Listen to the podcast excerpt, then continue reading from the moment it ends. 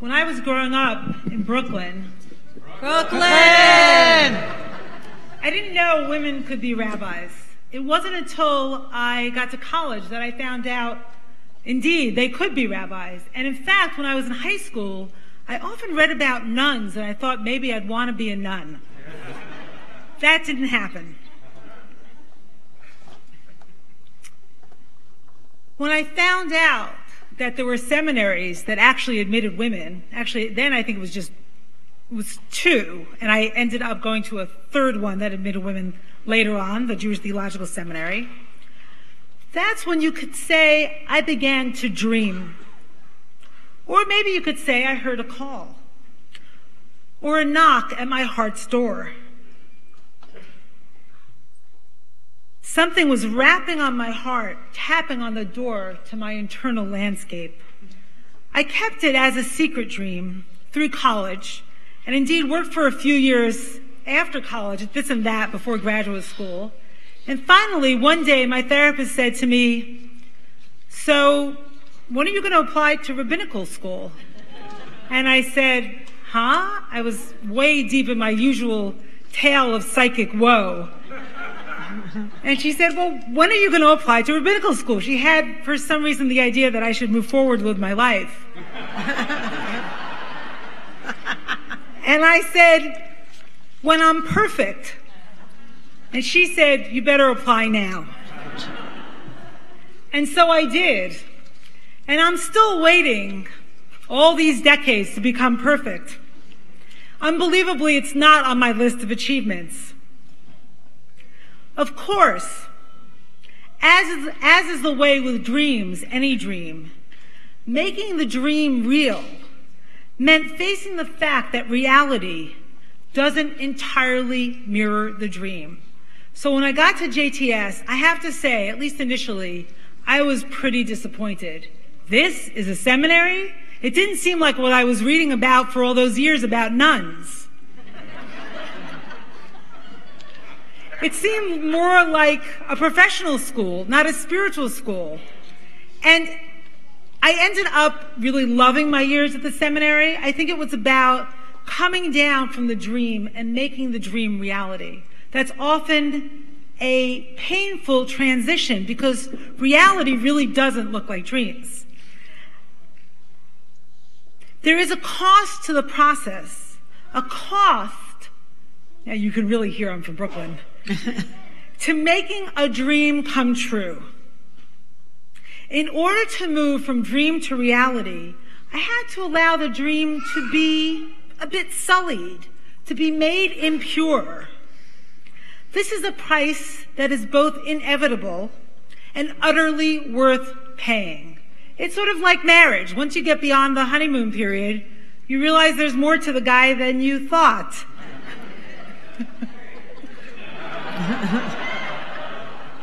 Mostly good, not all good.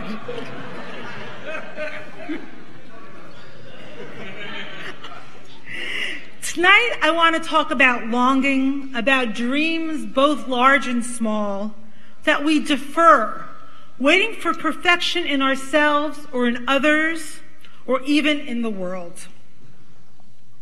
Maybe there's a loud, persistent knocking at your heart's door, or perhaps a soft, occasional tapping on your internal landscape a dream that rears up its head and says, Remember me? And what do you say back to it? Do you open the door? Kodoti, kodoti, kodoti dofek. Kodoti, kodoti, Do you let.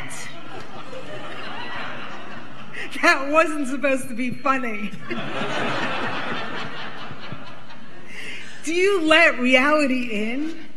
When you do, what happens to the dream? Tonight, we started our service with some gorgeous song sung by Basia and friends um, from Song of Songs.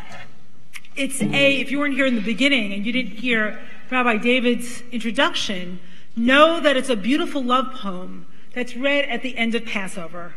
in part to mark the love story between the Israelites and God, even though it reads very much like a, a human, erotic, sensuous poem. According to tradi- tradition, the song was written by King Solomon in the 10th century BCE. According to scholars, it was written sometime between the 4th and the 6th century BCE. The ancient rabbis understood this intensely erotic poem as a spiritual story. Tonight we'll hear it on both levels. Um, here is just a taste of that song if you didn't hear it earlier. Better than wine,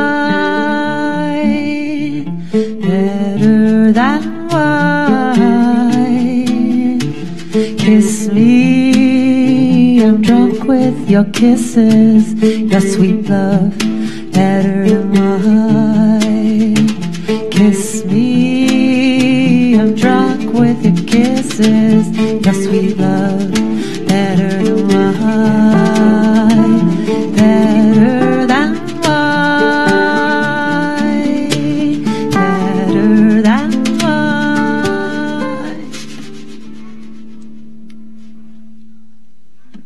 After four chapters of the two lovers praising one another, yearning for each other, searching for each other, there's a very strange scene.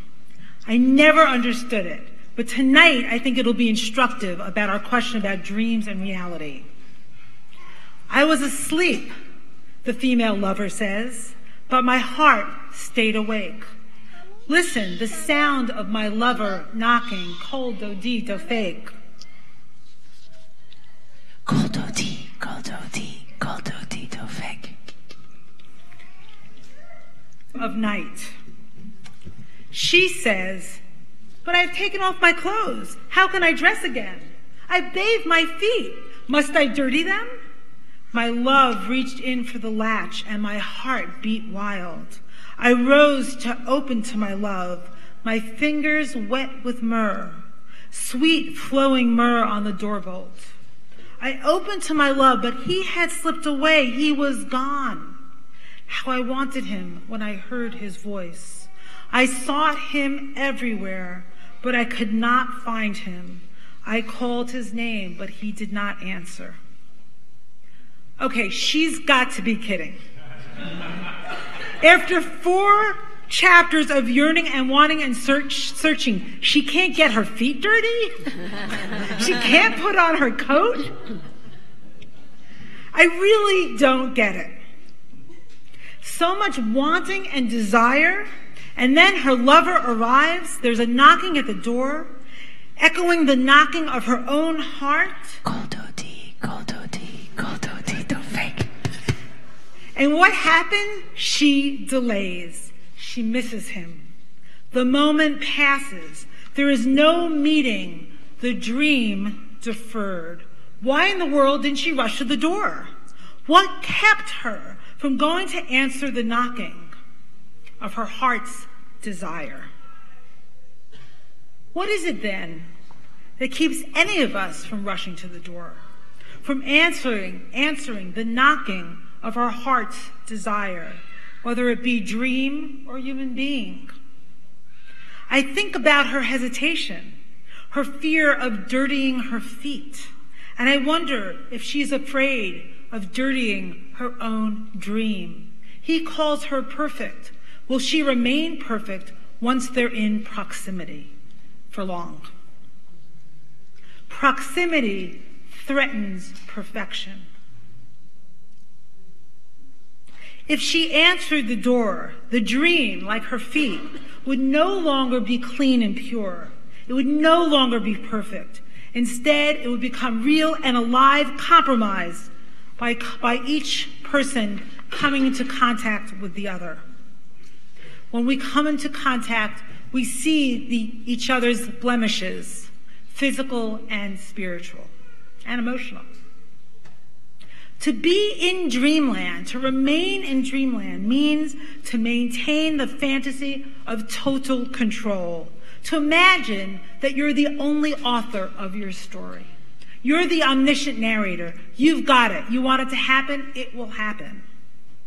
To partner with another is to lose control. To be limited by their needs, their temperament, their desires and dreams. It means you are, out of necessity, co authoring a story. Moreover, our lover in Shir HaShirim is lonely but comfortable on her couch. She doesn't want to leave her comfort zone. She's an ancient version of our modern couch potato. Suddenly, she is inconvenienced by precisely what she has longed for, by actually being addressed, by actually having to get up and get dressed. I met someone recently in the dog park, which is a great place to meet people. A woman at the top of her field in entertainment, also a social justice activist on the side. A woman who makes a real difference in the world. I asked her, because I'm a busybody, if she was partnered. And she said, No, I, I can't really adjust my life to let somebody in. It would be too destabilizing. Now think for a moment about dreams. Dreams come, that come true are disruptive. It's like a child that is born. It undoes your entire life. A new job is also disruptive. Finding new love is disruptive. If we want our dreams to come true, we need to be ready to give up some control, to give up the status quo. My favorite theologian is the Christian the- theologian John S. Dunne. He actually died in 2013. I think he was born in 1929. Um, and I was especially sad because I had always planned to meet him and deferred the dream and didn't. He had this amazing insight into Christianity. He said, Most human beings want to be like gods, but the Christian God went in the opposite direction. The Christian God became human. The movement was from heaven to earth. Now, if we think about the Jewish tradition and Sinai, the gift is also from heaven to earth, right? It's divinity coming downward. To make dream a reality is also to bring it down to earth, to ground it. Fantasies, they live in our heads. We need to bring them down from our heads into our whole bodies, make them real. And as we do so, we also need to grieve the perfection that they were in our heads. Think about for a moment in Exodus the fact that there are two sets of tablets, not one. The first, this first set of tablets that God gave Moshe and Mount Sinai were Ma'aseh Elohim, were divine work, written by Etzba Elohim, the finger of God. Those were the tablets that couldn't really exist, couldn't be sustained in this world. They were too perfect. Moses shattered them.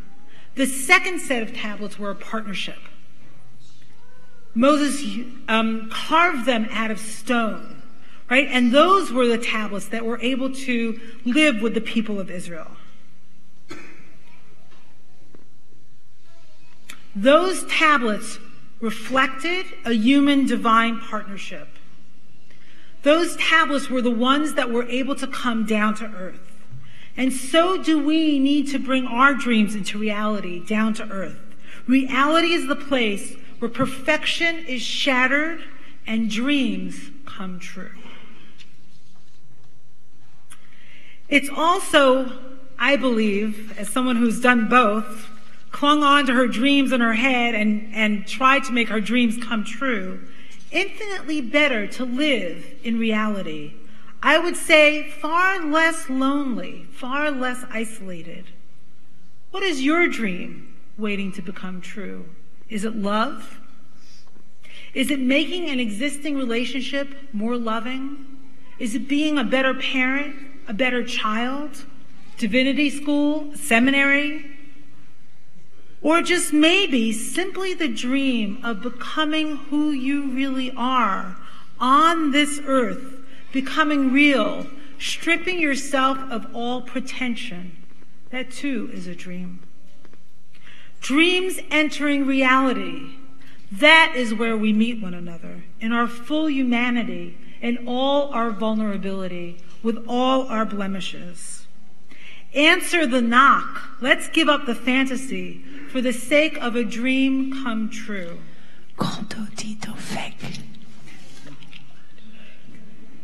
I will bring this in for a landing, as Rabbi David would say, with a poem I wrote about just this topic. Don't live in your head, ruminating, cogitating, endlessly contemplating, deliberating, habituating, calculating, insulating, luxuriating in solitary fantasy, dissipating your dream because dreams are cultivated in reality. Oxygenate them with the air of possibility of real life. Don't suffocate, don't sublimate, negotiate, circumnavigate. Sometimes get aggravated, even altercate, alternate, circulate, cooperate, attenuate your dream with reality, and then enumerate your real blessings, culminate in celebration. My beloved is knocking, kol dodi dofek, rapping, tapping on the door. I am asleep, my heart is awake, ani na libi air. I rise, leaving behind my comfy couch and the screen I was glued to. My feet are getting dirty. I put on my coat. I opened the door.